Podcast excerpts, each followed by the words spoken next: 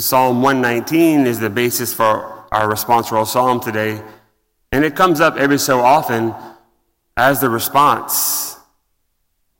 And it's simply a, a bunch of couplets, two lined phrases, all about God's law His law, His commands, His decrees, His will.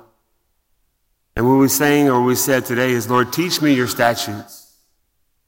We're asking for that, for that heavenly, eternal wisdom, which is what Solomon asked for in the first reading. As he surveyed the land, he surveyed his territory and the, the vast number of peoples. When God said, What do you need from me? What do you want from me?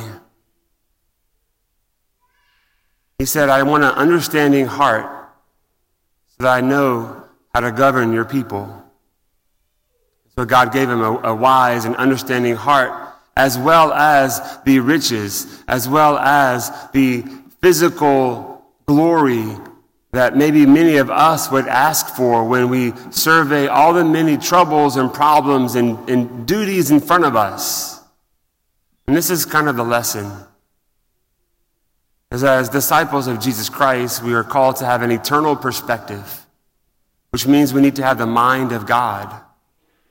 And each day, as we look at our calendar and our to do list, the ever growing things that we must do with time that seems to be shrinking, sometimes we can be very pragmatic in our approach. Even in the church, sometimes we try to be pragmatic in our approach to salvation and preaching and conducting liturgy. But like Solomon, we ask for that heavenly wisdom so we know the proper order of things. We know the proper way of doing things. We come to learn the law, the decrees, the will, the commands, the precepts, the decrees of the Lord. And that's what governs our actions. And then we'll see, as the Lord did to Solomon, that in some way we will be rewarded on this earth. Maybe not with the things that we would want to have, but God blesses us in some way or the other. It's the fruit of fidelity.